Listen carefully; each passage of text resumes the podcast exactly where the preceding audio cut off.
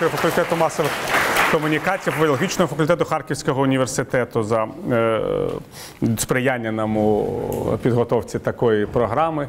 Не чекав я теж, я вибачаюся, що хтось має тут стояти. Я теж буду стояти тоді весь час із солідарності з тими, хто стоїть, тому що я не чекав такої аудиторії. Я відразу вам скажу, що ця, цей проект до певної міри є е, відзеркаленням і, і моїх дитячих бажань також.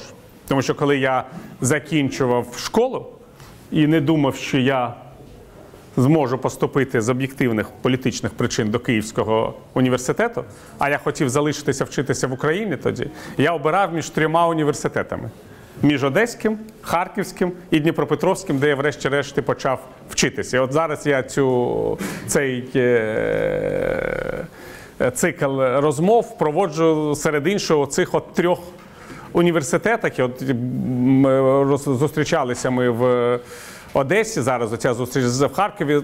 Завтра я все ж таки вперше прочитаю лекцію в тому університеті, в який я вступив, в Дніпровському національному університеті імені Олеся е, Гончара. І це теж для мене важливо, тому що я завжди з великою повагою ставився до тих наукових шкіл, до того середовища, яке існувало в е, цих містах. І я завжди був прихильником цієї точки зору, що неможливо уявити собі країну, в якій всі інтелектуальні ресурси зосереджені виключно в одному місті і в одному центрі. Такі країни, як правило, ніколи не е, розвиваються. І те, що у нас е, так чи інакше є авторитет міст е, мільйонників, і те, що у нас наукова, технічна, культурна інтелігенція знаходиться не виключно в Києві, це теж, до речі, те, що відрізняє нас від Росії, де навіть якщо ти живеш в Петербурзі, якщо ти хочеш зробити справжню кар'єру і бути дійсно почутим, ти маєш все ж таки переїжджати до Москви. На те нема, на те нема ради. Я кожну таку розмову починаю з е, думки про якусь постать, яка пов'язана з е, місцем, е, в якому відбувається та зустріч, з містом, в якому відбувається така розмова.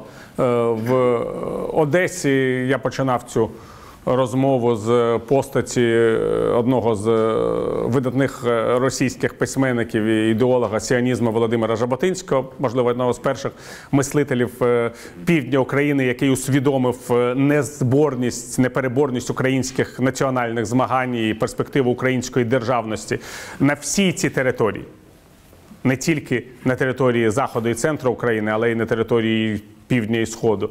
В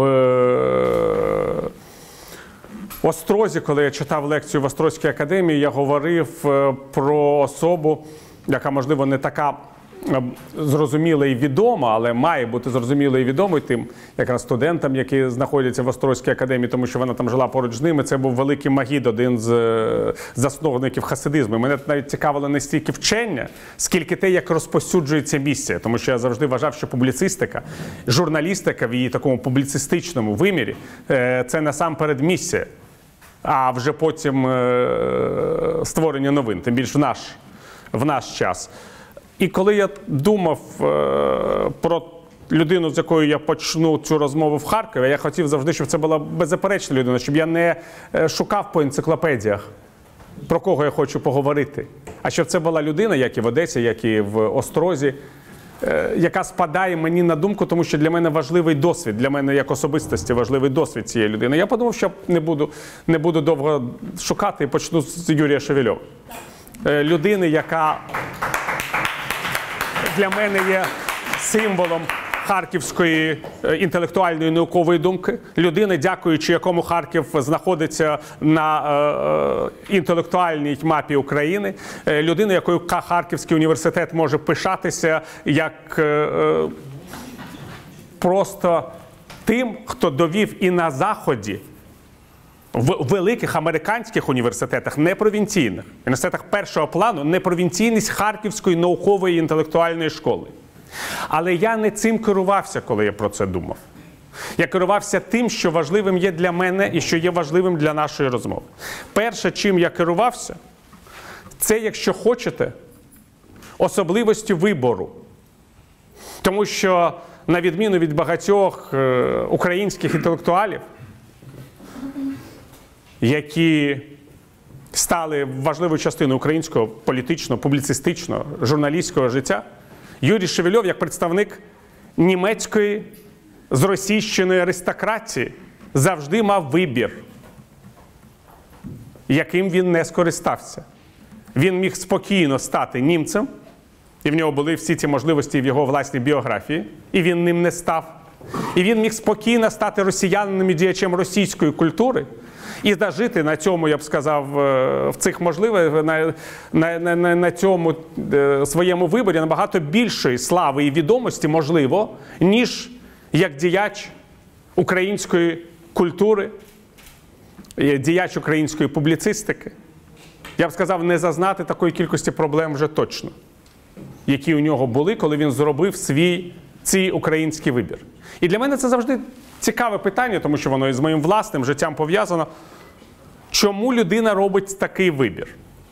Чому людина, яка є в меншості, і для якої виживання завжди залежить від того, що вона має стати частиною більшості, пануючої, перемагаючої сильної більшості, стає на біг тих, хто навіть сам не робить такого вибору.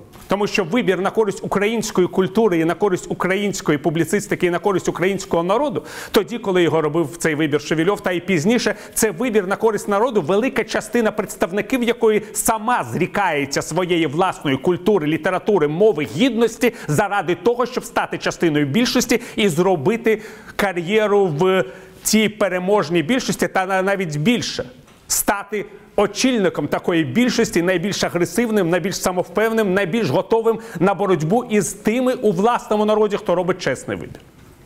Чому людина такий вибір робить? Можливо, тому що вона керується насамперед моральними цінностями. Можливо, тому що вона усвідомлює авторитет тієї культури, з якою вона має справу. Можливо, тому що вона бачить перспективу в цій культурі. Можливо, тому що вона відчуває несправедливість і історичну, і якщо хочете, політичну, яка пов'язана з цією культурою. Так чи інакше, вибір Шевельова – це урок тим всім, хто говорить, українці інакше не могли. Не було ніякого іншого вибору, як ставати росіянами. Немає ніякого іншого вибору, як погано розмовляти російською мовою, стаючи посміховиськом для справжніх носіїв цієї мови. Насправді вибір є завжди. Вибір на користь української публіцистики, вибір на користь української культури, вибір на користь української мови це єдиний порятунок для українського народу і української державності не тільки в часи, коли цей вибір робив Шевельов. Це вибір в наші часи. Я абсолютно впевнений, що всі розмови, які точаться і сьогодні, про двомовну Україну, про Україну двох цивілізацій, про толерантну Україну, в якій носії української мови не мають так українізувати носіїв російської мови, як ці носії російської мови упродовж багатьох сторіч русифікували носіїв української. Що такого не має бути. Всі ці розмови закінчаться створенням двох Україн однієї україномовної, а іншої російськомовної, яка стане рано чи пізно невід'ємною і логічною частиною Російської Федерації і Російської державності. І тільки від мешканців з російщених теренів України залежить, чи будуть вони частиною Росії, чи залишаться вони з Україною. Цей вибір рано чи пізно доведеться робити. Ніякої двомовної України не буде просто тому, що поруч з українською великий, сильний, впевнений в собі материк російської цивілізації. І абсолютно не потрібно, щоб існувало дві або три російськомовні держави. Абсолютно не потрібно, щоб існувало дві або три російськомовні цивілізації. Російськомовна цивілізація буде одна. І тільки ми з вами вирішимо, де будуть кордони цієї цивілізації. Чи будуть вони в Білгороді, чи будуть вони в Харкові, чи будуть вони, врешті-решт, в Києві. Те, що відбувається зараз в Україні, і є творенням цих кордонів російськомовної цивілізації і тієї справжньої російської держави, яка виникне після розкладу радянського союзу, тому що ми зараз бачимо, що ця держава вона ще не знаходиться в своїх усталених на 1991 рік кордонів. Вона творить ці кордони. Вона творить їх за допомогою воєнної сили. Вона творить їх за е, допомогою релігійного впливу, вона творить їх за допомогою пропагандистського впливу. Але це ще не кінець, це ще тільки початок. Тому що поки що Ми з вами маємо справу з дуже простим рівнянням, в якому ми можемо відчувати певну перевагу. Це конкуренція між недемократичною авторитарною Росією і демократичною, анархічною Україною. І ми бачимо величезну кількість людей, які не мають значення якою мовою, кажуть, ми хочемо бути вільними. У нас тут свобода і не має значення, на якому язикі ми розмовляємо. Уявіть собі, що умови гри зміняться, і що демократична, вільна, свободна Росія, тільки не треба казати, що її ніколи не може бути, тому що в історії завжди може бути будь-що. І ми пам'ятаємо з вами 90-ті роки в Росії, і пам'ятаємо 90-ті роки в Україні. І пам'ятаємо, чим е, Єльцин відрізнявся, умовно кажучи, від кучми. Ранній Єльцин від раннього кучми. І очікування, які були різні. Так от, якщо демократична, вільна і з вільною пресою Росія буде конкурувати із недемократичною, популістською бідною Україною, ну очевидно, що така Росія дуже легко виграє принаймні половину української території, тому що люди, які будуть жити на цій території, розмовляти російською мовою, будуть частиною російської культури, російського світу, та ще й захочуть бути вільними, вони знайдуть своє місце в російській державності. Я вже не кажу, що конкуренція недемократичної Росії і недемократичної України теж закінчиться на користь недемократичної Росії. Як ми зараз бачимо, що майже закінчується ось ось ось ось ось тут. Конкуренція недемократичної Росії і недемократичної Білорусі. Білорусі це така держава, про яку мріяла більшість українців. Які говорять про е, те, що немає ніякого значення, якою мовою говорити, яку культуру розвивати, про які думки казати. Це російськомовна держава із авторитарним президентом-популістом, який чехвостить чиновників не кілька місяців поспіль, як наш новообраний президент, а вже е, 25 років поспіль, який е, абсолютно чітко відповідає настроям більшості свого населення, яка досі не стала народом. І ось білоруси підійшли до цієї риси, коли в Росії кажуть, ну, достаточно, поиграли в государство и интегрируйтесь, входите в Росію областями. І ми не знаємо, чи у е, цієї білоруської квазідержавності, по суті, пострадянської, яка досі ще не змінилася на справжню державу, вистачить потенціалу опиратися цій, я б сказав, навіть не військовій, а економічній і політичній агресії, свідками якої ми всі є зараз, е, е, коли говоримо про російсько-білоруські взаємини. І ніхто не сказав, що якщо Україна стане такою, як Білорусь, а у нас є такий потенціал, насамперед у суспільства, що ми зможемо колись спертися, стати реальною альтернативою такій економічній і політичній агресії. Не знаю, скільки для цього потрібно часу, щоб деградувало українське суспільство, але ми бачимо, що всі заходи для такої деградації зараз здійснюються. І ми не знаємо, в яких кордонах залишиться Україна, і чи залишиться вона тоді взагалі. І чому я про це все кажу? Саме тому, що я і впевнений, що Україна може залишитися на політичній картці, а український народ може залишитися в якості самостійної нації, тільки якщо він зможе відбутися як цивілізаційно самостійна нація. Тому що і в історії Польщі, і в історії Угорщини, і в історії Фінляндії були різні політичні процеси, різні політичні режими. Але ніхто не мав ніяких сумнівів. З певного моменту навіть в Росії, що Польща це Польща, а Фінляндія це Фінляндія. Хоча ці дві країни були частинами Російської імперії саме так, як е, українські чи білоруські землі. Так що питання не в тому, як до нас ставляться росіяни. Питання в тому, як ми ставимося самі до себе. Який вибір е, е, ми робимо? Я, коли думаю про цей вибір Шевельова, я дійсно думаю про свій власний вибір. Людини, яка почала розмовляти російською мовою, яка вчила ідиш в той самий час, коли вчила українську мову, і яка могла спокійно робити кар'єру російського публіциста і забути, принаймні вже тоді, коли я студентських років жив в Москві, про існування України як такої. Як забувала величезна кількість моїх колег ровесників, людей старших, які переїжджали в Москву і бачили, в чому втілення всіх своїх бажань. Як пам'ятаю, як я йшов коридорами газет Правда і «Звістя», де тоді на кабінетах кореспондентів були прізвища. І я бачив самі українські прізвища. Людей, яким повезло, і які приїздили в Україну тільки щоб галушки поїсти. І сказати, що от какая чудесная вообще у нас тут територія. Солнце, небо. Но жить, конечно, надо в Москве. Я керувався простими речами. Я керувався відчуттям справедливості. Справедливість, я вважаю, це найголовніше, що має відзначати творчість будь-якої людини, яка себе поважає. Я вважав, що якщо у російського народу є своя держава, якщо у єврейського народу є своя держава, і я не мов би є частиною всіх цих світів, то точно українського народу має бути своя держава. Українці саме так заслуговують на власну державність, на власний розвиток, на власне майбутнє, як будь-який інший народ в цьому світі.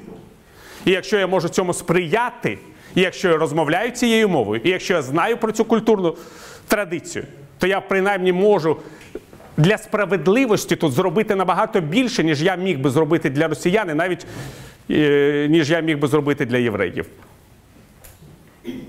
Але для того, щоб ця справедливість була відновлена, потрібно, щоб це була нація з е, своєю мовою, своєю культурою, своєю культурною міською традицією.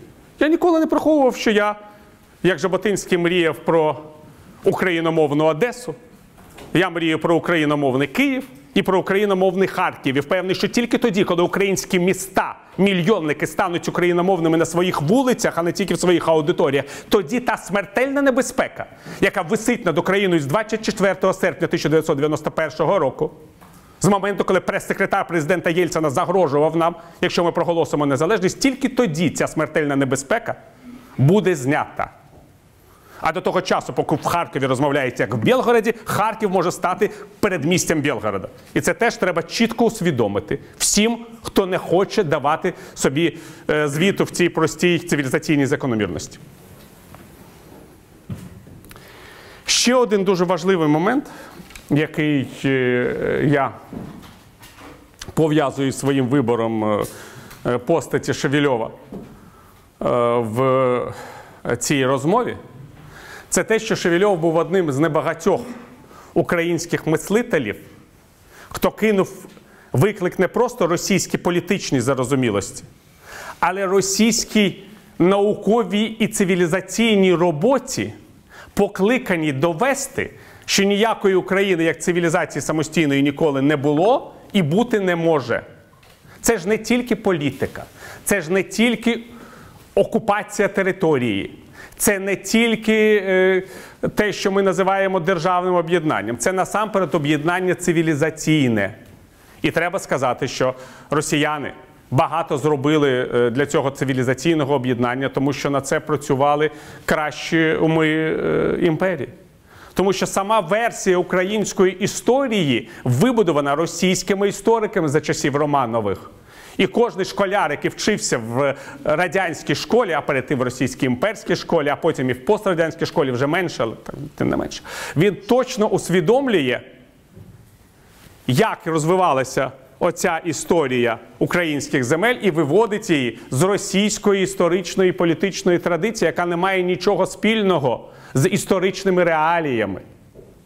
Саме тому я свого часу там читав навіть цикл лекцій по розумінню української історії, щоб намагатися якось так чи інакше, не будучи істориком, публіцистично читав, звичайно, щоб намагатися якось сам з собою поговорити про те, чим була українська цивілізація, щоб відновити всі ці лакуни, які були фактично знищені.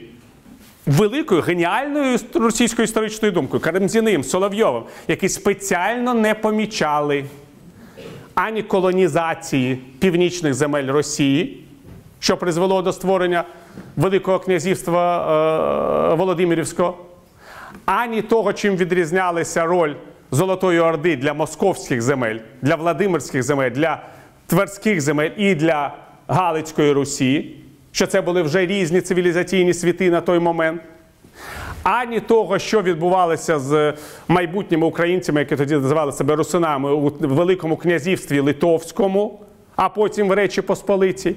І якщо на все це подивитися, то ясно, що це співіснування Російської імперії з українськими землями, яке почалося після Переяславської ради і закінчилося по суті реально е, створенням Української Народної Республіки після у 1918 році, тому що потім це була просто чиста окупація, більше нічого. Це все був епізод в українській національній історії. Звичайний історичний епізод, на який інші народи, які мають своє бачення історії, навіть уваги ніколи не звертають. Знаєте, що цей епізод продовжується більший час. Тому що греки все одно не турки. Навіть якщо вони були частиною Османської імперії після знищення Візантії. І те ж саме стосується українсько-російського співжиття. Українці не турки, умовно кажучи.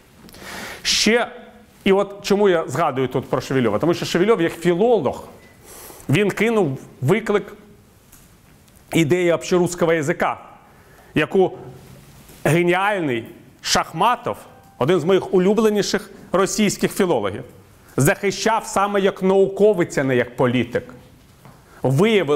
з'явилася політична теорія, яку захищали науковими методами з усіми, я б сказав, геніальними прозріннями видатного вченого. І здавалося, що якщо така особистість, як Шахматов, з таким баченням філології, учень Фортунатова, здатний усвідомити е, те, що був общеруський язик, з якого там з'явилася потім російська, українська і білоруська мова, не може бути альтернативою цього погляду. Шевельов не побоювався створювати альтернативи, не побоювався показувати, як справді виникали східнослов'янські мови. І це теж є секретом для розуміння самостійності, я б сказав, самодостатності української цивілізації. І для мене це теж було дуже важливим, тому що я завжди вважав, що тільки критичний погляд здатний взагалі будь-яку цивілізацію створити, і будь-який і тільки критичний погляд є реальним інструментом в публіцистичній роботі. Це для мене теж важливий урок. Тому я завжди кажу, що вся моя робота складається не з якихось образів, метафор і з, нія, з ніякого пафосу. А з того я просто завжди кажу: 3 плюс 3 буде 6, 3 плюс 3 плюс 3 буде 9. Якщо мої, мої співвітчизники бажають, щоб 3 плюс 3 було 8, якщо вони навіть голосують за те, щоб 3 плюс 3 було 8 у кількості 73%, ніколи в житті це не змінить справжніх правил математики, навіть якщо ці 73% разом вийдуть на всі вулиці всіх міст України. Це теж реальність, про яку ми маємо не забувати, коли говоримо про розвиток нашої країни. Більшість є правою тільки тоді, коли вона не помиляється. А коли вона помиляється, вона стає більшістю, меншістю навіть в кількості 99%. Я жив в країні, де 99% людей вірили або намагалися зробити вигляд, що вірять у перемогу комунізму. У тому, що вони будуть жити в суспільстві, де не буде грошей. Ну і справді втратили всі свої заощадження в Ощадбанку Радянському Союзу. Ну, Чому ні? Ми це все прекрасно пам'ятаємо. Якщо віриш, то отримуєш те, що отримуєш. Але від цього е, не вдалося спростувати законів економіки, законів конкуренції, законів реального розвитку людства. І те, що ми сьогодні з вами живемо в час, коли популісти тріумфують на великому просторі від. Я б сказав, Лісабону до Владивостоку в тому чи іншому вигляді. Як це колись мрія була про Європу у Шарля де Голля від Лісабону до Владивостока, а зараз популістське правління в тих чи інших виглядах практично по всьому континенту. Європейському це не означає, що популізм переможе. Він просто стане прекрасним уроком для кожного, хто вірить в те, що складні питання мають легкі рішення, і в те, що можна замінити власною зарозумілістю і дитячою мрією таблицю множення. Ще однією важливою частиною цієї розмови, яку я е, хочав, хотів е, е, якраз пов'язати з Шевельовим, було те, що Шевельов так чи інакше визначив рецепт українських поразок, чому вони відбуваються. І він це чітко сказав про три вороги української державності, української цивілізації. І кожен з цих ворогів чатує і сьогодні. І є нашою найбільшою проблемою, найбільшою проблемою наших всіх, я би сказав, розчарувань. І зараз, коли ми е, живемо в незалежній державі, і зараз, коли ми зустрічаємося з такими викликами, з якими ми зустрілися після 2014 року. Він сказав: Москва, провінціоналізм і Кочубеївщина. Москва продемонструвала, що вона є ворогом української державності ще 1991 року. Але ніхто не хотів цього бачити в Україні. І це можна було ще зрозуміти у перші роки української державності, коли у Росії просто не було ані сили, ані бажання займатися проблемами колишніх радянських республік, і тоді, коли вона. По суті, Росія вирішувала свої внутрішні проблеми, приборкувала свої власні народи, як то в Татарстані чи в Чечні. Але вже після 1994 року, коли Росія взяла безпосередню участь у президентських виборах, які призвели до перемоги на них тодішнього народного улюбленця Леоніда Даніловича Кучми. І коли ми потрапили в пастку російського дешевого газу, і коли ми не потрапили в пастку існування російської військової бази на нашій землі. А це все, до речі, було акцептовано українським виборцем. Це він голосував за людину, яка вважала, що це рецепт нашого майбутнього. І ця людина досі вважається одним з найуспішніших наших президентів, хоча вона просто мотузку на горло Україні накинула. Це все мало б стати очевидним. Але навіть після перемоги кучми було потрібно ще 20 років, щоб у російського керівництва, врешті-решт, не витримали нерви, і почалася справжня війна із справжньою кров'ю і справжньою ненавистю. І я навіть не скажу, що Росія припустилася величезних помилок, коли почала цю війну, тому що вона, по суті, стримала наш розвиток. Вона поставила питання про реальну можливість нашої євроатлантичної європейської інтеграції. Вона поставила питання про можливість реального розвитку української економіки в умовах, коли частина території знаходиться е, під окупацією, частина території під анексією, і державні кордони такої країни не визначені вже й тому, що частина її території, яка згадується в її конституції, згадується також в конституції іншої країни. І це єдина така країна в Європі. Більше таких країн немає. Абсолютно ніхто не знає, як вийти з цього глухого кута. Але ми ж мали б хоча б не робити помилки і зрозуміти, що ворог це є ворог, напад це є напад, наміри це є наміри. А ми досі живемо в світі ілюзій, коли намагаємося вирішити якийсь окремий конфлікт на Донбасі або окремий цивільний конфлікт на Донбасі між українцями і українцями, якого ніколи не було до появи там російських диверсантів і російських військ. І ми аналізуємо настрої, от як я бачу там останніми днями, настрої мешканців окупованих територій, намагаючись в цих настроях зрозуміти причини конфлікту. Так, ніби настрої мешканців, скажімо, інших територій Донбасу, які є вільними, чимось відрізняються особливо від настроїв мешканців окупованих територій. Ці ж люди не випадково голосують за опозиційну платформу за життя, скажімо. Краматорську, чи в Слов'янську, чи в Маріуполі, чи десь ще. І до ніякого конфлікту між нами це не призводить. Тому що це просто різні опції, різні візії розвитку України. Це те, що вирішується якраз на парламентських президентських виборах, відбувається в дискусіях, відбувається в наукових аудиторіях, відбувається в політичній боротьбі, навіть в повстаннях відбувається. Але це точно не конфлікт однієї частини нації з іншою, розумієте? В Україні ніколи не було такого конфлікту до того моменту, поки на українську землю не прийшов окупант. Тому що коли відбувається справжній громадянський конфлікт, і ми це бачили в багатьох країнах, тоді люди повстають проти інших людей, не очікуючи появи іноземних військ. Я вибачаюся за, може, не такий очевидний приклад, але ірландські республіканці в Північній Ірландії боролися з протестантами не тому, що на території Ірландії були тому що на територію Ірландії увійшли англійські ірландські війська, щоб їх підтримати і окупувати там Лондон-Дері чи Білфаст. А мешканці Південного Тиролю, який є частиною Італії, боролися за свою автономію і за свої права після Другої світової війни не тому, що італійські війська, не тому, що австрійські війська входили на територію Італії і окупували Мірано і Больцано. Хоча з іншого боку, їхні мовні настрої, національні настрої були досить жорсткими і радикальними, але вони намагалися із своїми італійськомовними співвітчизниками порозумітися у політично-парламентський спосіб. Або навіть спосіб, коли вони там якісь, я не знаю, там електродроти перерізали там, щоб показати, що вони хочуть розмовляти в Мирано німецькою мовою. Або там частина мешканців колишнього кантону Берн, який зараз є е, кантоном Юра, які розмовляли там французькою мовою, а не німецькою.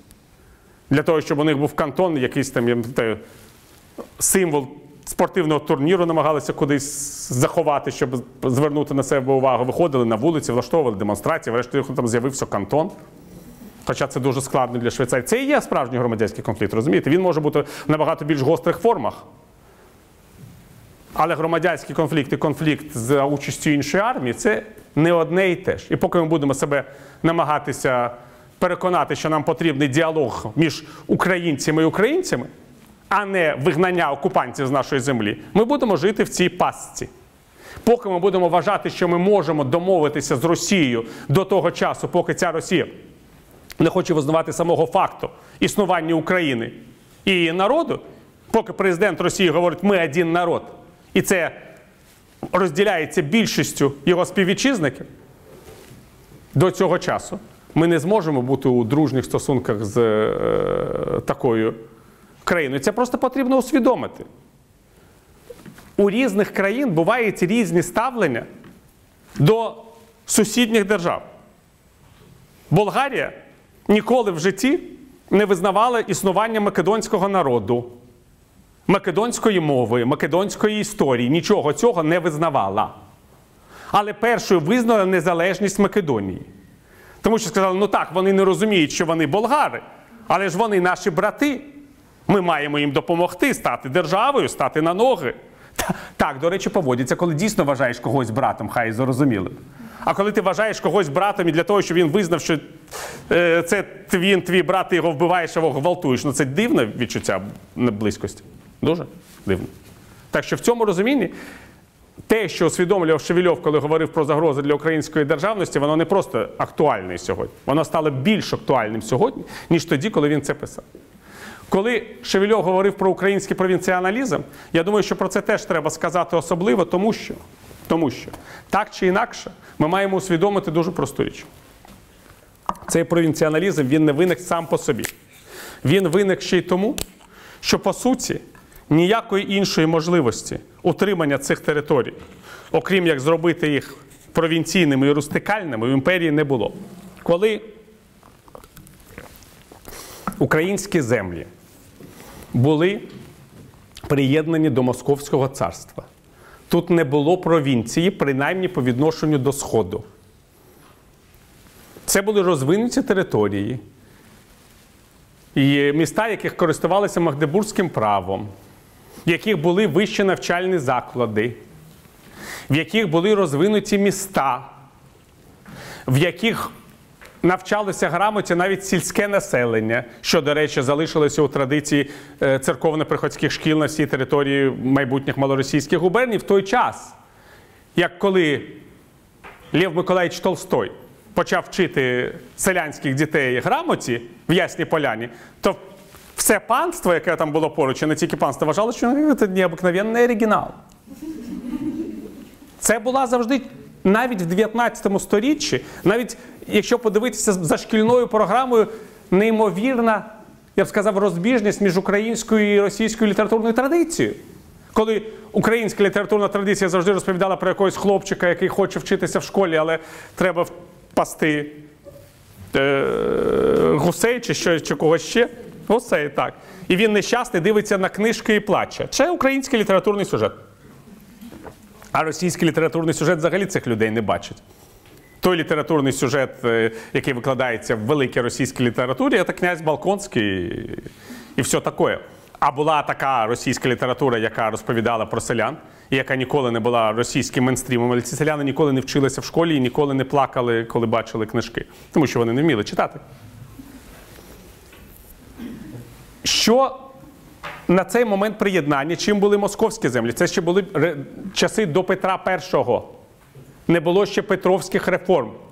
Це була просто звичайна навіть ди... околиця Дикої Азії, навіть не Дика Азія, околиця колишньої ординської цивілізації, яка все, що було не ординським, на її територіях, випалювала нещадно, як це було з е, Великим Новгородом. Але час приєднання українських земель це вже був час, коли випалювати вже не так можна було, тому що були економічні інтереси. Але і залишати в такому стані не можна було. І тоді все це провінціалізувалося з неймовірною, я б сказав, силою. Весь центр цивілізації став існувати в Москві, а пізніше в Санкт-Петербурзі.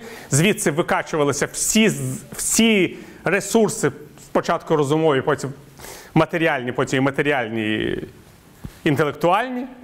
Врешті саму ідею Третього Риму створили люди, які приїхали з тих земель в Москву і зрозуміли, що зможуть там зробити кар'єру. І для того, щоб усвідомити цей третій Рим, треба було мати освіту. І з ким ці люди? З ким ці вихідці з малоросійських губерній конкурували? Що, з росіянами? Ні. Вони конкурували з греками в церковній традиції і з німцями, коли потрапляли до Академії наук. Але всі ці люди працювали на благо імперії, на благо Москви і Петербурга. І так, з часом, тут і утворилася така інтелектуальна провінційна пустка. І коли хтось приходив, як от Каразін, і створював тут університет, то це вважалося чимось таким неймовірним даром туземцям, які живуть на цих землях. Хоча тут університети виникли набагато раніше і вищі навчальні заклади, ніж на території, звісно, Великоросії. Ми про це весь час забуваємо. Просто все те, що тут було перед цим паростками самостійної освіти і самостійного розвитку, наполегливо знищувалося. І це логічно, я повторюю, тому що ніякої іншої можливості утримати території населення, яке більш розвинуте, ніж населення території, яка приєднує до себе такий апендікс, немає. А коли ще на території апендиксу є така кількість хлібу, якою, потрібно прогодувати всю іншу територію, то звичайно потрібно, щоб воно собі займалося хлібородством, а не розумнічало. Ось те, з чим ми прийшли до 1917 року. З повною впевненістю, що українська культура і українська цивілізація вона рустикальна. Потанцювати, поспівати, борщ зварити, вареники приготувати. А когда что-то разумное и правильное, то уже, пожалуйста, давайте перейдем на общепонятний язик. І саме від цього потрібно зараз намагатися дистанціюватися, щоб подолати оцей український провінціалізм вислення, оцю другосортність, ось цю готовність, цитуючи президента України Володимира Зеленського, виступати перед президентами Росії і України, які слухають українські жарти в банних халатах. Це те, чим, те, чим українці займаються упродовж багатьох століть. Потрібно, щоб вони спочатку росіяни маю на увазі хоча б одяглися пристойно, коли з нами розмовляють, а потім почали дослухатися не тільки для, до звуків музики, а до того, що ми намагаємося їм пояснити з інтелектуальної точки зору, щоб вони нас помітили. Це важлива річ. Тому що українців помічають тільки тоді, коли вони кажуть, ми не хочемо бути такими, як ви. Ми хочемо самі щось створювати своє. Я пам'ятаю, що коли я працював в Москві і виступав на різних конференціях, різні лекції читав, і завжди казали, от ізвісний російський журналіст Віталій Портніков, і я завжди казав: ну чому російський? Я ж не російський, ви ж знаєте, що я не російський, я український. Ну, что вы играетесь в это все? Это же все глупости. Какой это український, що то какая разница? Ну, Росія вже російський, ви наш. І я пам'ятаю, як мене запросили виступити, коли був Майдан 2004 року, в один поважний політологічний центр, і ведучий сказав, от наш український колега, це вперше в моєму житті. И я запытал у него, а что случилось, собственно? Почему я утратил свою российскость, вот буквально как-то сразу, даже без всякого предупреждения? Ну, как-то, понятно, ви ж український публіцист, там такі события в вашій стране. Це вперше я все це почув. І я зрозумів, що дійсно, коли Україна починає творити власну цивілізацію, тоді ми стаємо українськими. А коли ми намагаємося сподобатися в пісні і пляски, мы залишаємося російськими. Зачем? Тарас Григорьевич Шевченко писал эти прекрасные стихи на этом странном диалекте. спрашивал Виссарион Григорьевич Белинский. Зачем? От тому що. І, і про Кочубеївщину. Це ж дуже важлива річ. Коли Шевельов говорив про Кочубеївщину, він говорив про вічне українське намагання примусити Москву вирішувати українські політичні проблеми. І не тільки Москву, я сказав би далі. Ми і весь час кажемо, ну Захід нам має обов'язково допомогти. Він має примусити Росію щось зробити. Росія має усвідомити. Ось у нас є віце-прем'єр Козак і помічник президента Росії Сурков, і треба з, з якимось з них домовитися проти іншого, що він умовив Путіна, що ми такі хороші і не хочемо воювати, а хочемо мирно жити. Це те, що відбувається сьогодні на наших очах. Замість справжньої політики народу і держави, яка себе поважає, ми весь час намагаємося знайти тих, хто за нас все вирішить. Ну, не Сполучені Штати, так Німеччина і Франція. Не Німеччина і Франція, так Козак з Сурковим. Не Козак з Сурковим, то може Лукашенка пояснить Путіну, що Володимир Олександрович хороша людина і нічого поганого не хоче. Якщо нація не має самоповаги, її не будуть поважати всі інші. І Трамп, і Макрон, і Меркель, і Козак, і Сурков, і навіть Олександр Григорович Лукашенко. Як це неприємно звучить. І це знову таки це питання самоповаги випливає з тих двох тез попередніх, про які я казав. З тези про вторинність цивілізації, яка має бути замінена первинністю, і з тези про розуміння, що можна конструювати близькі дружні стосунки тільки з тими державами і народами, які просто готові визнати хоча б сам факт твого існування. Не того, що ти великий, видатний, геніальний, як це люблять наші північні сусіди, щоб про них всі говорили, а просто, що ти існуєш. Нічого ж більше не потрібно. З того моменту, як визнають, що ти існуєш і маєш право існувати так, як хочеш, починаються всі дискусії, закінчуються всі війни. До того моменту нічого не може реального, позитивного відбуватися. І я дуже сподіваюся, що ми це врешті-решт зрозуміємо, тому що знову таки ключ до нашого майбутнього, і це стосується якраз і того, що ми робимо в нашій роботі, в публіцистичній роботі, в журналістській роботі, пов'язаний тільки з цим самоповагою, з цивілізаційною і національною самоповагою народжується самоповага людини до себе. Якщо людина себе поважає, вона принаймні намагається не йти на компроміси з власним сумлінням. Не оголошує ворога другом тільки тому, що можна заробити гроші, якщо цей е, ворог на якийсь час відвернеться. Не пише те, що хоче господар того чи іншого медіа, просто тому, що за це добре заплатять. Не говорить якусь дурню народу, тільки для того, щоб народу сподобатися, навіть якщо вона прекрасно розуміє, що це дурня, і цього всього ніколи не буде. Ніякі оплески не варті брехні. Але для цього, щоб цього всього, для того, щоб це все зрозуміти, знову таки потрібна саме, саме самоповага людини.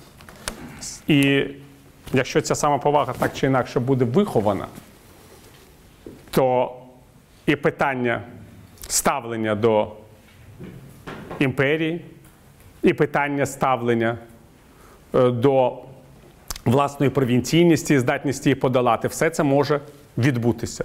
Не швидко, не просто але відбудеться. Вибачте, що не торкнувся економічних питань, але думаю, що це тема окремої розмови. Я якраз от ці всі тези, які були пов'язані з е, важливою для мене спадщиною Шевельова, вже розібрав тут в цій розмові, так що тепер можу відповідати на питання. Будь ласка.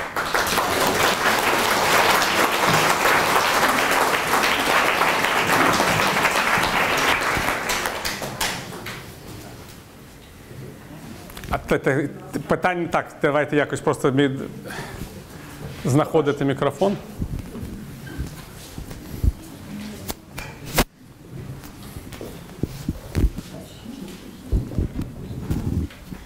Можна я перше? Доброго дня, шановний пане Віталію. Е, Чути мене добре, так? Так, так, так. Е, У мене буде таке питання. Нещодавно з'явилася в пресі інформація про те, що пан Зеленський надав Кабміну доручення розробити шаблон подачі новин в засобах масової інформації. Чомусь мені на, одразу на згадку пішли темники, які готувались для працівників ЗМІ за часів Януковича. Потім був 2014 рік. Пам'ятаємо, чим це скінчилось. Ну, особисто моє бажання, щоб найближчі 5 років скінчились якомога раніше. А з цього приводу у цьому контексті у мене, мене цікавить ваша думка. Ну, До чого це може призвести? Міністр культури вже повідомив, що це помилковий термін, так що я розумію, що ніяких шаблонів новин е, не буде встановлено. З точки зору взагалі е, нашої професії, це вам скаже будь-який фахівець з масових комунікацій, не існує ніяких шаблонів новин. Новини можуть бути або брехливими, або правдивими. Це єдиний шаблон. Якщо е, пан Зеленський видасть е, указ, щоб всі говорили правду, Ну, я не проти такого указу. Як я з дитинства люблю пригоди Чіполіна Джанні Радарі. Е, Чи є прекрасна книжка е, Чарівний голос Джельсоміно Джанні Радарі. Джанні Радарі треба вивчати в офісі президента. І це буде гаразд. Так що все це розумієте, я взагалі не вважаю, що продукування е, законотворчої діяльності заради е, імітації діяльності може до чогось призвести. Але коли в тебе немає ніяких реальних е, уявлень про те, як змінити ситуацію навколо себе, ти займаєшся імітацією. Це, до речі, не проблема тільки пана Зеленського чи тих людей, які. Е, Пишуть йому всі ці речі. Це взагалі проблема українського суспільства. Ми весь час живемо в царині імітації.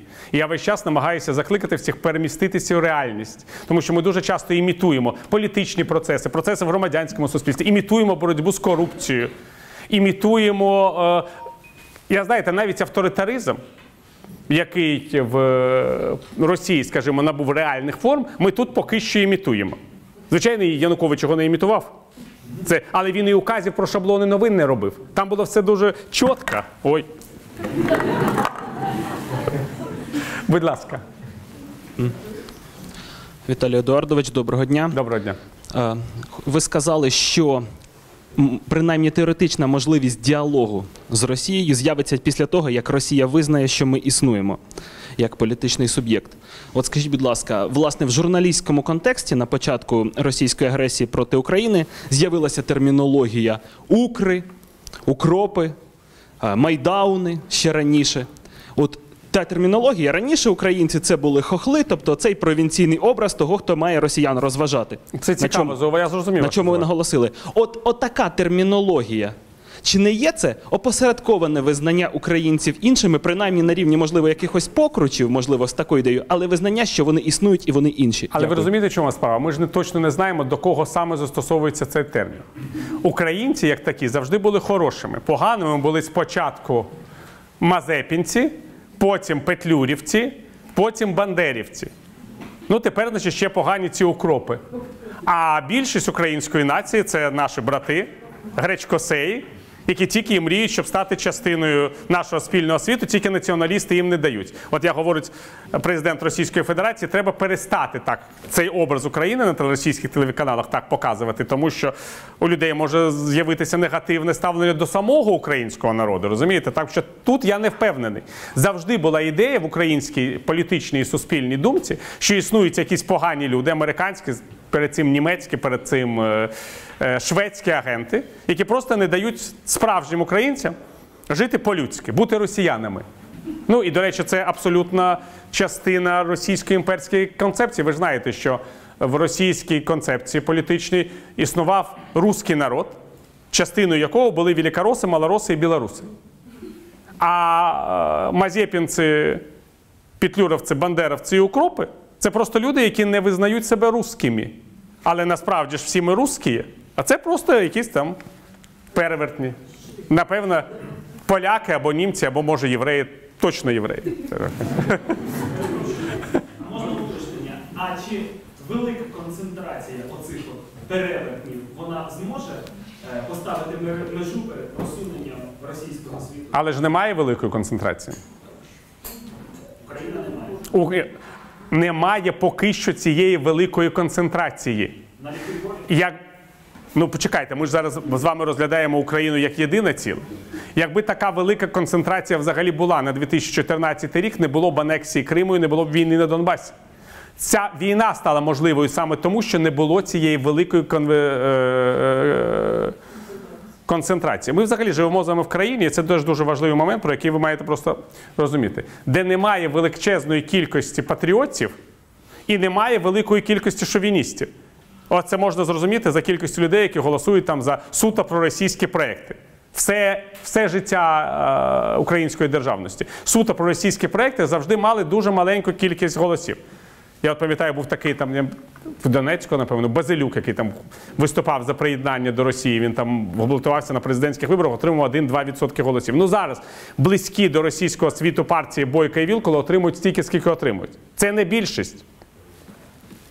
Але разом із цим вона і до речі, те ж саме було в Криму, де суто проросійські проекти, як проект Аксьонова, отримували кілька там відсотків голосів. Але у нас величезна частина населення, і це більшість, які все рівно в якій державній, я б сказав, е- інституції, в якій державі як такій вона існує. От в чому наша головна проблема як українських патріотів, і ось в чому їхня головна проблема як російських шовіністів.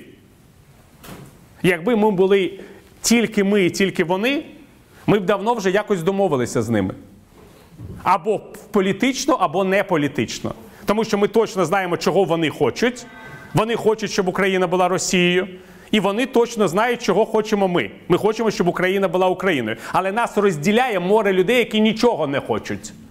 І це море людей вирішує нашу державну судьбу і їхню державну судьбу. І саме тому, коли Росія приходить їм на допомогу, вона зупиняється десь, тому що їх дуже мало, щоб її підтримати. А коли ми будуємо Україну, ми теж десь зупиняємося, тому що нас дуже мало, щоб її побудувати. І наше головне завдання, як і їхнє головне завдання, перетягнути на, свою, на свій бік більшу частину аморфного, не зденаціоналізованого в буквальному сенсі слова населення. Той, хто перетягне, той виграє. Значить, тут буде або Україна, або Росія. От вам і вся проста відповідь. Саме той випадок, коли більшість є меншістю. Оби, коли дві меншості є, є, є, можуть стати більшістю, так? Будь ласка. Може, це дуже жорстко звучить, але просто це така реальність. Да, будь ласка. Е, Питанням е, повертаємося до е, теми, повертаємося до нашої професії. Скажіть, будь ласка, чи не здається вам, що в епоху Web 3.0, коли є очевидці з смартфонами, коли є експерти, коли є візіонери, публіцисти, публічні інтелектуали, на кшталт вас, е, професія журналіста певною мірою вмирає, вироджується? Ваша думка на цю тему? Я можу відповісти на це дуже просто. Про те, що проблема журналістика починає вмирати, казали ще в часи, ні, я серйозно кажу, давньогрецького театру. От, умовно кажучи, Арістофан Есхілу міг це казати. Дивись, що відбувається. У нас була реальна професія. Ми писали п'єси на злобу дня. Що таке давньогрецька п'єса? Що таке давньогрецький театр? Це щорічна демонстрація якихось. Ну, це б назвали зараз політичне шоу. Квартал 95. Яке розповідало про найактуальніші проблеми політичного і суспільного життя давньогрецького полісу під час там або Олімпійських ігор, або спеціальних якихось ігор, які були в кожному давньогрецькому місті. І це була чистої води журналістика. Це потім назвали драматургією, тому що виявилося, що ці п'єси, які мали вмерти разом із цими іграми, разом із цим сезоном одним, вони пережили тисячоріччя. Але почали з'являтися альтернативи. Хтось навчився писати на папірусі, на камені. З'явилися, і це була вже реальна альтернатива е, давньогрецькій п'єсі. Оратори. Марк Юлій, Цицерон, Тулі. От це, це ж фактично журналістика. Це актуальний публіцистичний виступ на якусь там досить серйозну тему. Коли Цицерон промовляв проти Кателіни, він точно знав, що ця промова помре із закатом, по суті. Ось зайде сонце і не буде цієї промови. Він читав і спеціально на даний політичний момент. Це була політика, але це була і публіцистика. Ця промова пережила тисячоріччя, тому що це був різновид журналістики, згідно із тими комунікаціями, які тоді існували. І таке інше, і таке інше, і таке інше, аж до появи там щоденної газети, яка стала продукувати новини, репортерства. І ми зараз з вами прийшли у світ нових комунікацій. Я не розумію, чому журналістика має е, померти. Це все одно, що говорити, що помре, е, я не знаю, інтимне життя, тому що з'явиться якийсь робот, який зможе імітувати е, те, чого одна людина чекає від іншої. Скажемо, інтелігентно. Ну, можливо, у робота все буде виходити краще. Але комусь все ж таки буде здаватися, що з людиною не гірше. Я абсолютно погоджуюся з тим, що е, репортерська діяльність, яку я завжди вважав дуже важливою, вагомою частиною журналістики, з якої починав взагалі свою кар'єру, вона не про вона, вона видозмінюється, вона вмирає. Ми не можемо конкурувати із свідком. Тому що ми завжди були першими свідками. Е, у нас був е, е, транспорт, у нас була комунікація. У нас були на свого часу там хлопчики, які бігали і доставляли репортерам новини. Тепер цей хлопчик прибіг на місце новини, нічого репортеру не доставив, просто в Твіттері сказав, ага, тут уже от, от, три, три трупи, блін. Чого мені бігти в газету, коли я можу бути популярним блогером? Багато чого було, те, що змінилося. Але інформація змінюється із зміною носія. Очевидно, що новини не будуть тепер монополією е, журналістики. Але публіцистика завжди теж була жанром журналістики. Абсолютно точно. Я намагаюся весь час сказати, що в журналістиці майбутнього залишаться особистості, що вона може перестати бути фабрикою. Мої колеги зараз на Заході експериментують із театрами новин. Вони працюють на якихось там нових формах, на підкастах, на youtube блогах Вони намагаються е, створювати якісь е, матеріали, які пов'язані з якістю, аналізом новини. Ви розумієте, адже недостатньо сказати, що е, со, людина вк- напала на собаку. Ви ж знаєте, що новини це коли людина напала на собаку. От. Але е, головне проаналізувати, чому це так відбулося. Це те, чим журналіст завжди буде відрізнятися від нежурналіста. Тому що для, нежурналіста може бути цікавий факт. Новина в Твіттері, пост в Фейсбуці. А вас має цікавити людина, що з нею сталося. Може, в неї погана дружина. Може, в неї комплекс дитинства, ця собака е, весь час мала б бути в неї в хаті, а вона від неї весь час кудись бігала. А може, її батьки не купували цю собаку. І врешті-решт таке сталося. Ось це новина. Чому історик, російський історик Соколов вбив власну студентку і з її руками е, стрибнув до Ніви? Ну, це новина останніх днів в Росії, головна. Чому? Звичайно, будь-яка людина, яка там блогер, напише, що це відбулося. Адже нам цікава біографія історика. Він, виявляється, був реконструктором. Він реконструював різні події, різні там вбивства. Ну, врешті-решт, вбив студентку, відрубав її руки. А Гіркін, скажімо, вбивав просто росіян пачками. І це теж можна проаналізувати, що це не просто новина. О, Росіян, перепрошую, українців пачками, коли був в Слов'янську.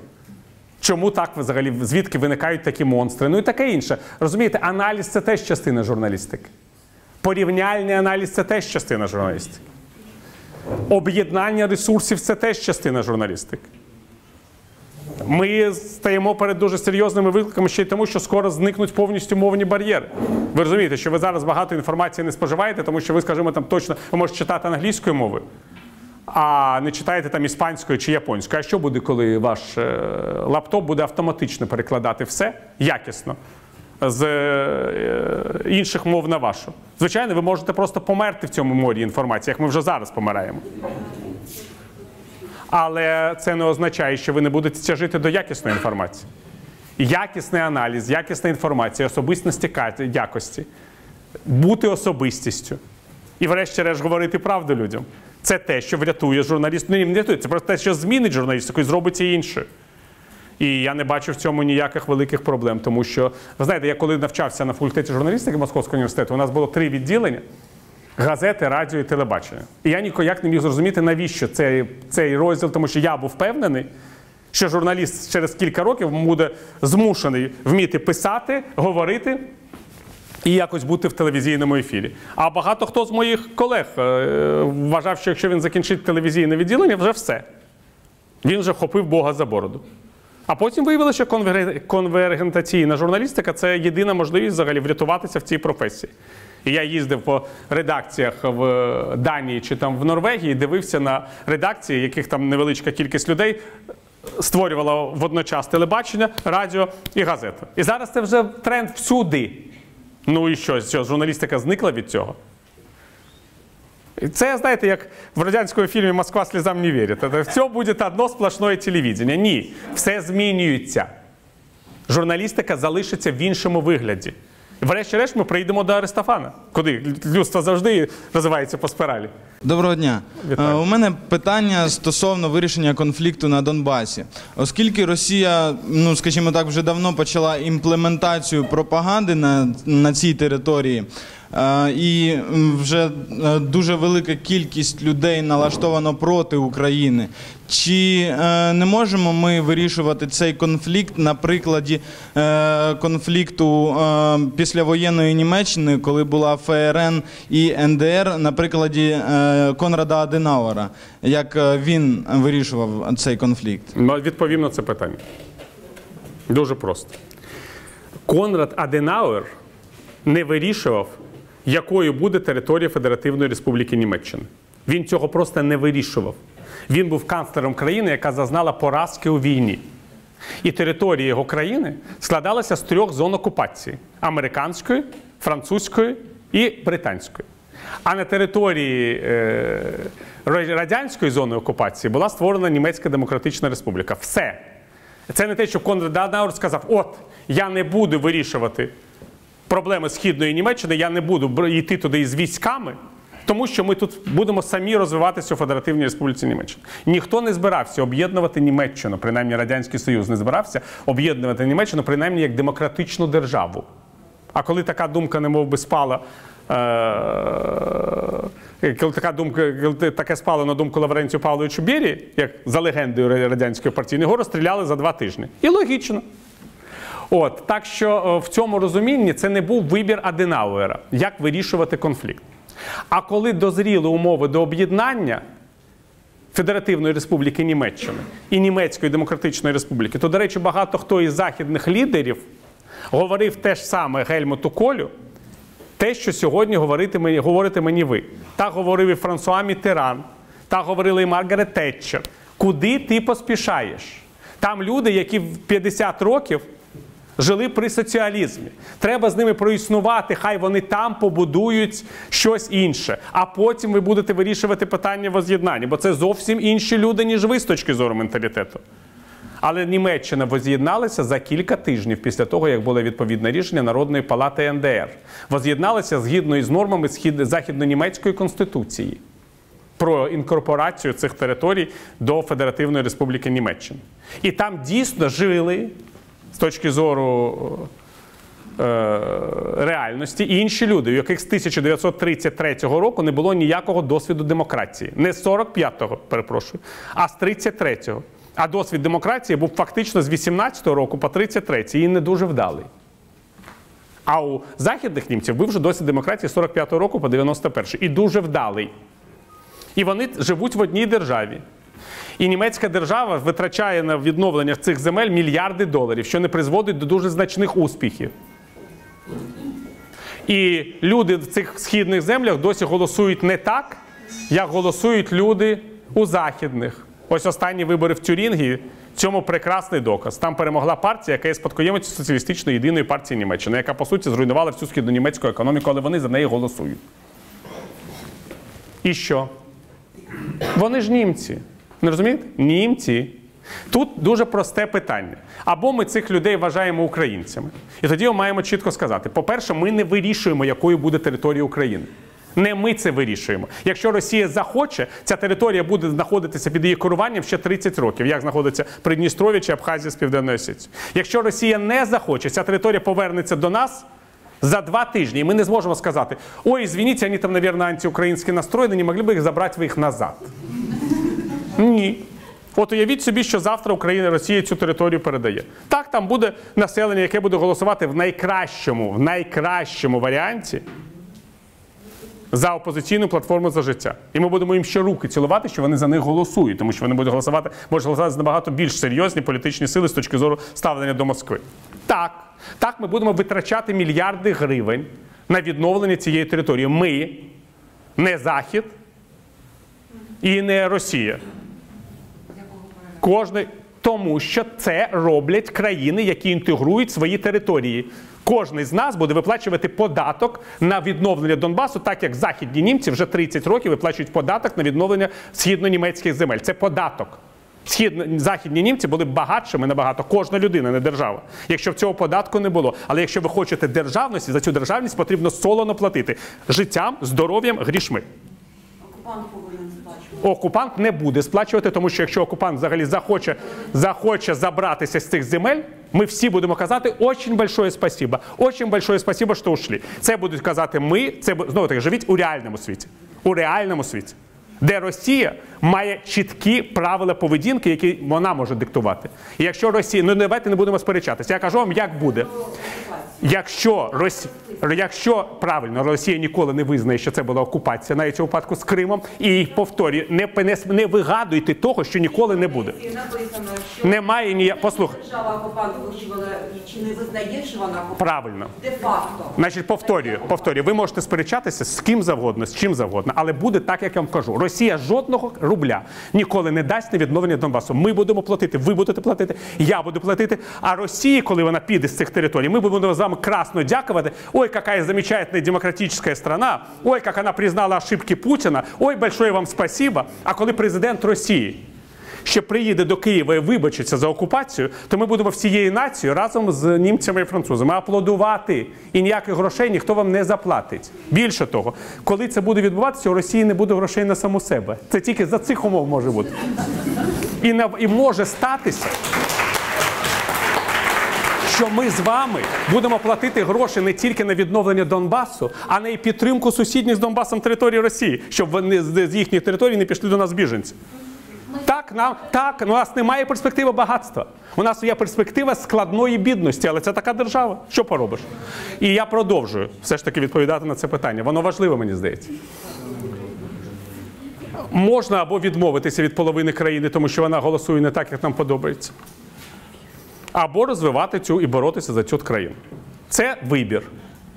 Я завжди казав, що наша велика проблема в тому, що українська державність існує в кордонах Української РСР, створених не українським народом, а всесоюзною комуністичною партією більшовиків на чолі з Йосипом Вісаріоновичем Сталіним. Зовсім не для того, щоб це була незалежна держава. І якщо ми хочемо, щоб це була незалежна держава в кордонах Української РСР, ми маємо за кожну її територію, за кожен, на кожне місце, за кожного громадянина боротися або погодитися, що тут буде дві держави, а не одна. І це і та друга держава приєднається до Москви рано чи пізно. Але виникає питання: а що нам, що нам віддавати? Сьогодні е, Донець, Луганськом, завтра Харків, післязавтра Одесу. Що? Якщо подивитися на електоральні симпатії людей, які живуть на сході України, то ми можемо віддати 10 областей на ті області, які перераховані в кримській промові Володимира Володимировича Путіна. Новоросію. Але я впевнений, що кожна з цих людей, що кожен з цих регіонів це український регіон. І люди, які там живуть, вони не, не мають бути звинувачувані в тому, що в них недостатньо патріотизму і таке інше. Я повторюю, це все роки, сторіччя імперського панування, які створили з цієї території те, що є. І нам з вами робити її Україною. А казати, ви знаєте, там от не такі люди живуть. По-перше, звідки ви знаєте, хто там живе? Як ви у собі можете уявити, що можна довіряти соціологічним опитуванням, які робляться на окупованих територіях? Ви просто не жили в Радянському Союзі. Я собі уявляю, що я живу в Києві в 1980 році, і тоді існує соціологія. Не вважається, що вона продажна бабка капіталізму. Девка, да, действительно. Но она уже тогда была бабкой. И чую телефонный, телефонное опытывание. Здравствуйте, как вы относитесь к в воеводу советских войск в Афганистан. Это решение принято Центральным комитетом КПСС и советским правительством. Как я могу к нему относиться? А что вы думаете о им- политике Соединенных Штатов Америки? Что я думаю? Я вообще думаю, что мне из КГБ звонят. Я думаю. И потом, оказывается, вы знаете, 90% людей, ну, оказывается, поддерживают коммунистическую партию, не любят Соединенные Штаты Америки, потому что они не идиоты. Потому что у них родственники еще в лагерях 20 лет назад сидели. І ви хотите, щоб я по телефону все вам розказав. Ви взагалі усвідомлюєте, що якщо ви живете в такій атмосфері, ви не знаєте, кому довіряти, кому не довіряти, хто з вами розмовляє, що буде з будь-якою вашою відповіддю завтра, якою сміливістю треба взагалі мати яку сміливість, щоб сказати щось альтернативне. Ну, звичайно, ти можеш вийти на вулицю і сказати, мені так нравится Донецька Народна Республіка, як замечательно, Владимир Владимирович Путін, я йому дуже довіряю. Це я розумію. Але коли ти говориш, ой, я думаю, що це окупована територія, а ви бандити, ну, е, ну дивно дуже. Це якось так, просто як класти руку на якийсь. Ну, були є такі люди, вони були там в Радянському Союзі, дисиденти, там 20 чи 50 осіб на всю країну. Це треба мати неймовірну відвагу, щоб е, готувати. Тим більше я більше вам скажу, у Радянському Союзі хоча б було законодавство. Ну, принаймні в хрущовські брежнівські часи. Таких людей заарештовували, судили у відкритому суді, хтось приїздив до суду. Мій колега Станіслав Асєєв, просто те, що він писав статті, сидить у ДНР у Зін, так званій, у Дзіндані. Його, йому 15 років дали ув'язнення просто за те, що він журналіст Радіо Свобода. І про це ми дізналися випадково, де вони навіть не повідомляють про свої вироки. Невідомо за яким кримінальним е, кодексом вони судять людей. Там така ситуація з інакодумцями, просто з журналістами. І ви хочете, щоб там, щоб ми думали, які там настрої населення? Чи настрої населення НДР треба було Гельмуту Колю точно враховувати, коли ми точно знали, що там за кожною людиною ходить агент штазі, яка щось інакше е, думає. Ну, ну це ж таке інше життя. Якщо ви живете в стані, коли ви не відчуваєте, що ви можете бути убезпеченим, ви зовсім інакше е, себе е, уявляєте. Будь ласка. Здравствуйте, перед вами представитель традиции порядка, консервативное движение. Меня зовут Грудкин Максим. Говорю, меня зовут Максим Грудкин, я представитель традиции порядка консервативного движения Украина. Я с города Краматорска, поэтому обращусь к вам, ну так, по-краматорски. Итак, у меня вопрос такой. Вы сказали насчет того, что Украина и украинцы это отдельно как цивилизация. Я с вами согласен в культурном и историческом плане. Но вы сказали, что в другом своем интервью касаемо того, что мы являемся и частью европейской цивилизации. И потом, после этого, вы сказали такую вещь. Вы говорите, мы должны стремиться к демократии, которая показана в Западной Европе. И когда мы видим насчет того, что идеальной демократии не существует вообще в принципе в мире, то есть мы прекрасно понимаем, если в России ты можешь получить срок за репост, ты можешь заплатить 150 тысяч рублей за оскорбление власти, то в Западной Европе ты можешь получить ровно такие же сроки, такие же суммы, только уже за оскорбление так называемых меньшин, которые э, специально продавлены законодательством, получать льготные категории, которые продавлены законодательством леволиберальным правительством. И мы имеем возможности, когда затыкают рот многим журналистам, многим политикам, их, их страницы блокируют в Фейсбуке, их, их страницы блокируют в Инстаграме. Множество политиков просто бы провалили свои партии просто из-за того, что их проигнорировали журналисты и, в принципе, государственная пресса. Пожалуйста. Максим, дорогой, ваше выступление еще одно следствие того, что мы э, существуем в западноевропейской демократической традиции и в американской. Потому что именно в, за- в западноевропейской и в американской демократической традиции такие выступления происходят в э, аудиториях по- политиков или журналистов, которые имеют... Садитесь, пожалуйста э, которые имеют другие политические взгляды, чем те люди, которые их э, провозглашают. Я совершенно с вами согласен, что никакая демократия не может быть э, идеальной. Я просто хотел бы вам э, сказать, что западноевропейская демократия, она продукт двух мировых войн, которые полностью разрушили Европу. Вы, наверное, этого не помните и не знаете. Ну, мы сами живем в разрушенном, разбомбленном городе, да, вот здесь, в Харькове, или я там в Киеве. Я еще очень хорошо помню все последствия э, всех этих бомбежек и бомбардировок, потому что я родился в городе, половина которого была уничтожена. И видел большое количество городов, которые были уничтожены полностью. Где-нибудь в Германии или в других странах мира. И в других странах Европы. Из этих двух мировых войн, которые уничтожили Европу, была сделана одна очень простая такая вот был сделан один такой простой очень вывод, что спасти континент от следующих войн можно только единством и толерантностью. Это очень просто. Это как закон о возвращении государства Израиль и нормы, по которым государство Израиль предоставляет свое гражданство евреям, дублируют по своей сути нюрнбергские законы. Не религиозные законы еврейства, а нюрнбергские законы. То есть имеют в виду, что убежище в Израиле может получить любой еврей, который мог бы стать жертвой Холокоста. Потому что, как вы понимаете, жертвами Холокоста становились не только чистокровные там, евреи по, э, или евреи по религиозному принципу, а люди, которые имели определенную толику еврейской крови. То же самое касается и всего отношения к меньшинству и так далее. Национал-социалистический режим, который вот, действия которого стали причиной гибели континента, уничтожал прежде всего меньшинства. Разные меньшинства, национальные меньшинства, религиозные меньшинства, евреев, цыган, представителей сексуальных меньшинств, сумасшедших, так называемых, людей, которые были больны психиатрией, психическими заболеваниями. В Бабьем Яру все эти люди лежат. Можете просто погулять по Бабьему Яру и подумать обо всех этих вещах, просто, так сказать, пиная кости. Вот, тут еврейская кость, тут цыганская, тут лежит человек других политических взглядов, который там, условно говоря, был украинским националистом. А тут лежит просто человек, вся вина которого был, что, была в том, что он пациент психиатрической лечебницы. Ну и вот это очень просто. Тогда был сделан очень простой вывод. Как нам добиться того, чтобы этот континент не сдох еще раз? Как нам добиться того, чтобы мы больше жи- не жили в теплушках, как это было с немцами или с русскими или с э, французами после Второй мировой войны? Какое у нас противоядие того, чтобы вы не лежали вот здесь где-нибудь под, под забором? Потому что только что ваш дом разбомбили, ваших родителей убили, вашу сестру изнасиловали, а вам отрубили руку просто так, ради развлечения. Посмотреть, как будете с одной рукой бегать. Вот такая вот, к сожалению, опасность существует. Чтобы вас защитить, Максим, была придумана вся эта ужасная западноевропейская демократия послевоенная. Она не... Вы... Она несовершенна.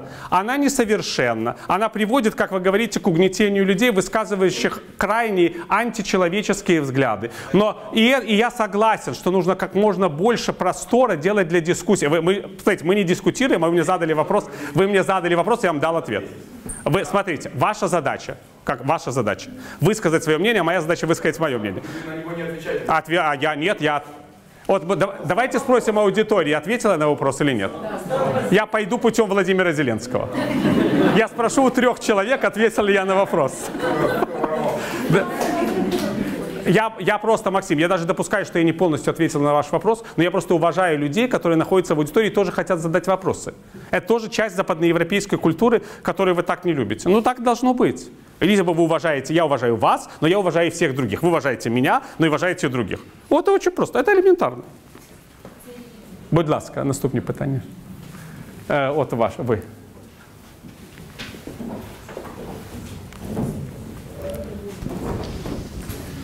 Моє, і моє ім'я Дмитро, я теж з Краматорську.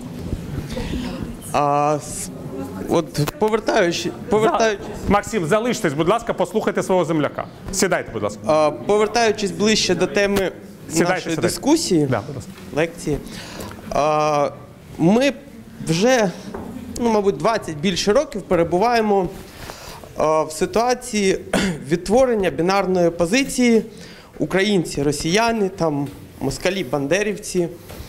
І намагаємося в якості там, українських інтелектуалів здійснювати просвітницький проєкт до свого населення, пояснюючи історичні моменти, політичні моменти, культурні моменти. І от зроблено дуже велику роботу. Але якщо дивитися на результат зараз, то результат ну, майже мінімальний. А, чи не вважаєте ви, що було б більш продуктивним, продуктивним не займатися просвітництвом цьому населенню, а відтворювати, от як українські інтелектуали, відтворювати великий а, проект українського майбутнього, таку українську мрію, куди б більшість а, повірила Це і як- змогла як? відмовитись від, скажімо, стереотипів, які є в них ну, через перебування у цих от межах опозиції. Сформулюйте е, питання, будь ласка. Чи було б, е, чи не вважаєте ви, що було б краще е, не займатися просвітництвом, а відтворювати проєкт України майбутнього? Мрії, української мрії. Так ми ж втворюємо проєкт мрії. Ми проголосували за президента Зеленського. Це є проєкт нашої мрії. Це ж мрія. ну, Слуга народу, там все в серіалі написано. В сценарії. Це нормальної мрії. Дивіться, дивіться, дивіться. Я взагалі вважаю, що ми до 2014 року не створювали ніякої держави. Ані от західноєвропейської, про яку говорить Максим, ані східноєвропейської, про яку говорить Володимир Володимирович Путін. Не створювали держави. Фактично, ми створювали е, олігархічні моделі керування населенням. Можна займатися просвітництвом, можна втілювати в життя мовні орієнтири, можна говорити про історію, але якщо немає нормальних механізмів функціонування держави, економічних і політичних, якщо політичні інституції, по суті, і, і медіа інституції, і економічні інституції узурповані олігархами, ви не можете досягти успіху. Тому перше, що потрібно зробити в цивілізованій державі, це провести реальні економічні реформи. Це не складно. Це робили поляки, робили чехи, робили угорці. Ми цього досі не зробили. Ми весь час намагаємося. е, е, Підмінити економічні реформи імітацію. От я сьогодні перед цією лекцією прочитав, що президент Зеленський готовий провести референдум про е, питання про продаж землі е, іноземцям. Я впевнений, що він програє цей референдум. Якою б не була його популярність. ЦВК ж не Що? Якщо 73% громадян виступають проти продажу землі, ніякий ЦВК і навіть Господь Бог не зможе змінити результати голосування. Повірте мені. Я уявляю, я все ж таки все життя працюю в виборчих технологіях, знаю це більш-менш. Нічого не буде. Але ж питання в тому, що і той варіант продажу землі, який запропонований владою, він не створює цивілізованого ринку землі. Це теж правда. Ми досі не зробили найголовнішого. Ми не демонополізували українську економіку, яка належить чотирьом людям. По суті, там, ну, чотирьом з дроб'ю. Там, Коломойському, Фіртошу, Ахметову і Пінчуку. Ну і там коло них. Все. Це не економіка. Люди не можуть е, стати справжніми громадянами і справжніми патріотами в умовах феодального суспільства. Так, залишається тільки мріяти, а потрібно будувати і працювати. І до того часу, поки не відбудеться демонополізація країни, ми не зможемо нічого зробити. Я весь час про це кажу. Це головне, що має зробити будь-який уряд, будь-яка влада. І це головне, чого вони не роблять. Вони весь час підміняють цю демонополізацію всякою фігнею. Одні підміняють е, одними змінами, інші іншими. Але головного не відбувається.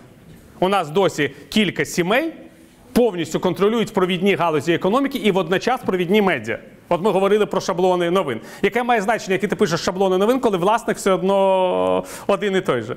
Це те, чого я запитував у моїх російських колег, які мені в 90-ті роки казали, у нас така свобода слова. Я казав, у вас не свобода слова, а свобода олігархів. А що буде, якщо олігархи домовляться? У нас весь плюралізм і вся демократія на тому, що наші олігархи між собою конкурують.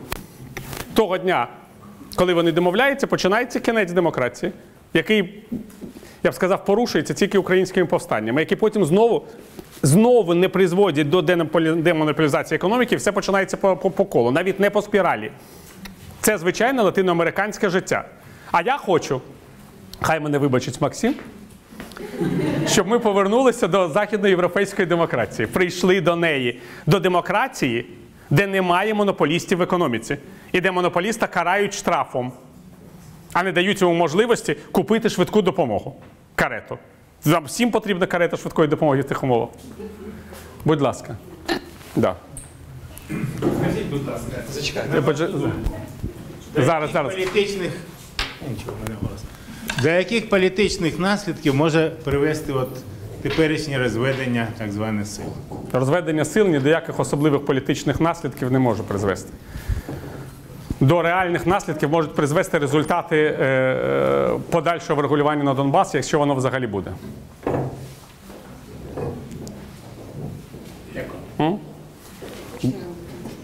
Ну, будь ласка, будь ласка. Тільки не будьте категоричною у питанні. Ні, ні. У нас от давай. Давайте ми випустимо молодих людей. Большое спасибо.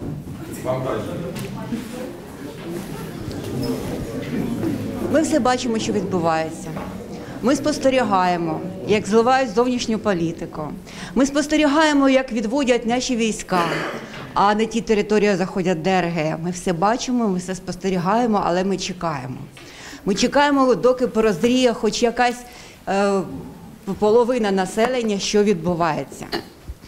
От в мене єдине питання: що коли населення може прозріти, буде вже запізно. Ну, може, буде, да. Ну, це історичний Буде вже процес. запізно, Ну. капкан захлопнеться, як в 30-ті роки минулого століття, коли почали піднімати повстання ті, які не хотіли воювати за Україну. ну, я розумію, а яке питання? Ось таке питання. Ну, таке пит- не буде це запізно. Може бути запізно. Ну і що? Це історичний процес. Втратимо цей шанс побудови України. Будемо Вони чекати на наголосували будемо нам знову з чекати на автоматами бігати. Ми не знаємо за що хто проголосував. Розумієте, в цьому проблема останніх президентських виборів, що ми з вами не знаємо за що хто голосував. Кожна людина голосувала за щось, що було в її голові.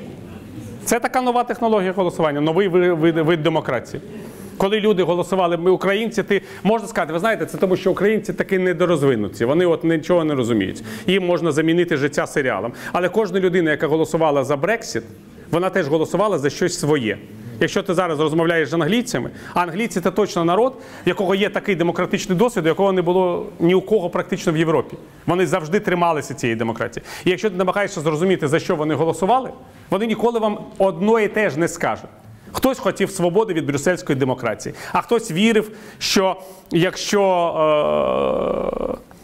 е, е, вийти з Європейського Союзу, відразу наступить добробут. А хтось вірив, що просто мігрантів буде менше, йому буде легше знайти роботу. А хтось ще щось. Це різні бажання, різні, але вони призвели до одного результату. Тут теж. Ніяк це неможливо. Народ, якщо людина не має мізків, ви не можете її свої запхати в голову.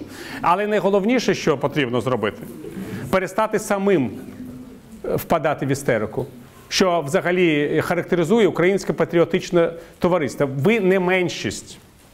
Повірте мені, як людині єврейського походження. Ви не меншість у власній країні. Я не розумію, чому ви весь час поводите себе у власній країні, так ніби ви євреї в гетто. До того часу, поки ви будете ставитись до себе як до меншості, ви будете меншістю. В той момент, коли ви почуєте, просто відчуєте, що ви більшість, і, мені здається, є досвід майданів, є все це. Це і буде ваша держава. Треба позбуватися цих комплексів собі, і тоді вам буде легше з власними співвітчизниками. От туди. Я серйозно, до речі, кажу. До речі, це не дуже комфортний стан. Я, я коли буваю в Ізраїлі, розумію, що бути євреєм в меншості набагато краще.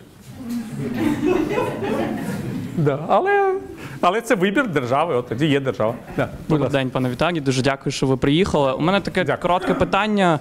Е, Що робити з тими проросійськими медіа, які існують в Україні? Ну, ваша особиста думка щодо того. Бо я розумію, що такі телеканали, як 112, NewsOne, Зік, е, вони належать головному е, людині, який е, приближений до головного ворога України Путіна. Та?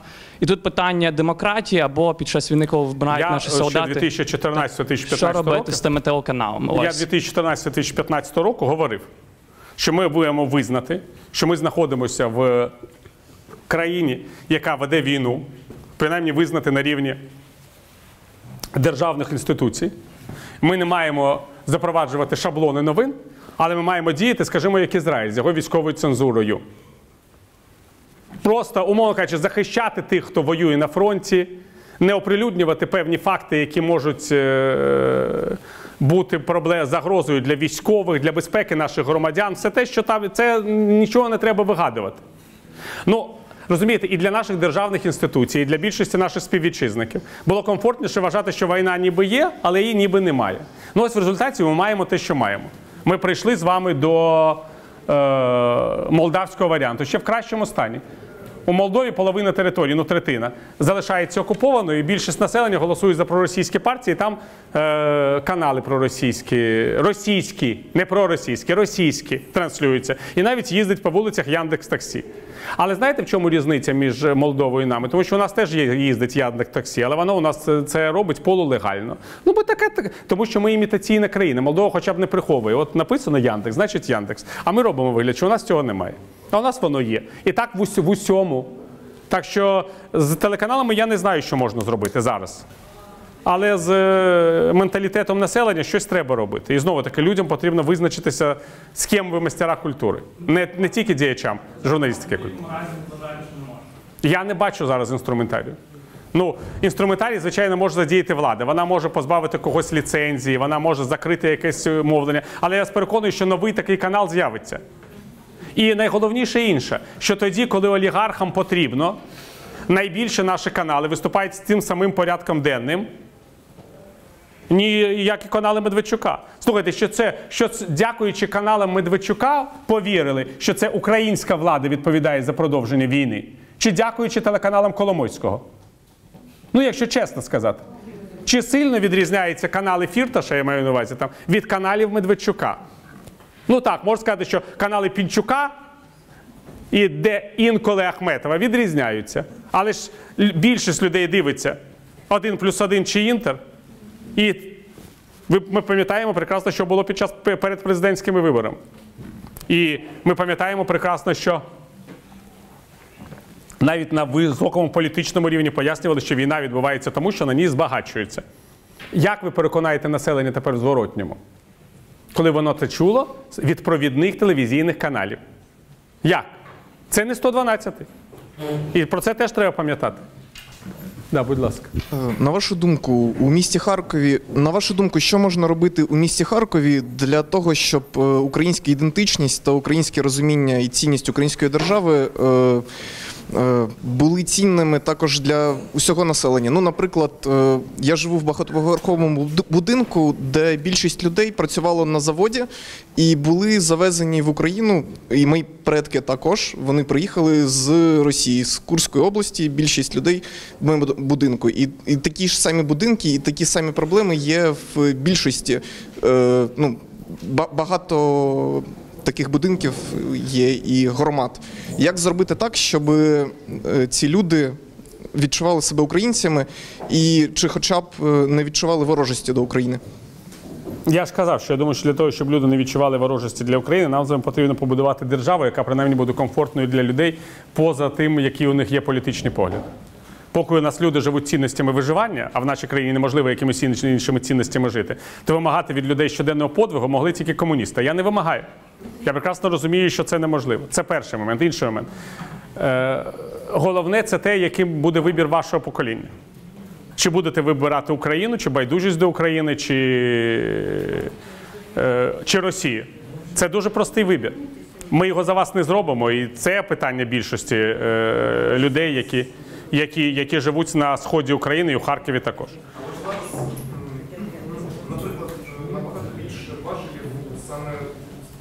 Це безумовно, але це політичні історичні процеси. Ні, чому чекати? Жити, працювати, акцептувати самому, створювати можливості для своїх дітей, розвиватися. Розвиватися, розумієте? Колись вважали, я пам'ятаю, як Ясер Арафат казав, що головна зброя палестинських, е, палестинського руху це матка е, палестинської жінки. Це неправда. Як тільки люди починають жити краще, вони починають менше народжувати. Але головна зброя будь-якого народу реально, який хоче залишатися народом, це розвиток його громадян і розвиток його молоді. Це інтелектуальні перемоги. Це те, на якому рівні розвитку ви самі будете знаходитися. Тому що виявилося, і оце от проблема Близького Сходу, що недостатньо багато народжувати, а важливо, щоб твої діти розвивалися. Розумієте? Якщо діти не розвиваються, немає ніякого значення, яка їх кількість. Якщо у них немає нафти, не дай Боже, то все. Ігра окончена. У нас немає нафти. Так що доведеться розвиватися. І це от я проста відповідь. Я вам міг би не можу вам написати перелік дій. Але якщо ви подумаєте про себе і про свій розвиток в Україні, то розвиватися буде в Україні. От і все. І як громадянин, і як людина, яка хоче досягти чогось в житті. Я серйозно кажу. Я завжди так вважав. Я завжди вважав, що особистий успіх і розвиток кожної окремої людини не віддільний від е, успіху країни. Як це інакше може бути? Будь ласка. Давайте останні. Останнє питання, ось пані. А ви були. Ну, хай добре. Хар- А от що? Що важливіше, економічний добробут чи синтез ідентичності з економічним доворотом. І от, бо- от останнє питання. І я вам тоді подякую, тому що я вже втратив залишки голосу, а в мене немає шприца. Да. Да. Питання таке. Це питання щодо більш має і в тому числі і до Харкова відношення. Але якщо знаєте, останні там 10-15 років е, в багатьох великих містах, таких як там Харків, Одеса, Дніпро, є така річ, як, е, якщо знаєте, такий міцний господарник. Е, є таке перше питання: як думаєте, чи цей тренд? Це тренд серед міських голів, так? Великих міст, міст мільйонників. Е, Питання таке: перше питання. Як думаєте, чи довго ще буде цей тренд в наших великих містах? Це перше питання. І як ви думаєте, цей тренд пішов від Росії, чи це власне наше таке? Мером міста має бути сильний господарник. Ні, це те, що зараз це є. Як ви думаєте, чи цей тренд Ні, я взагалі буде ще? кажу, мером для мене будь-якого міста має бути людина, яка знається на господарстві. Я не знаю, наскільки е, в цих трьох містах мерами є сильні господарники. Це тільки мешканцям їхнім вирішувати, коли гуляєш по цих містах, певності не виникає. Але. Так чи інакше, я вважаю, що місцеве самоврядування воно на цьому базується. Людина має займатися каналізацією, асфальтизацією, житловим фондом. Вона не має виголошувати політичних поглядів. В цьому сенс керівника місцевого самоврядування. Він займається не політикою, а щоденним добробутом громадян, мешканців міста. А політикою займаються інші люди, які працюють у парламенті, які займаються політичною діяльністю.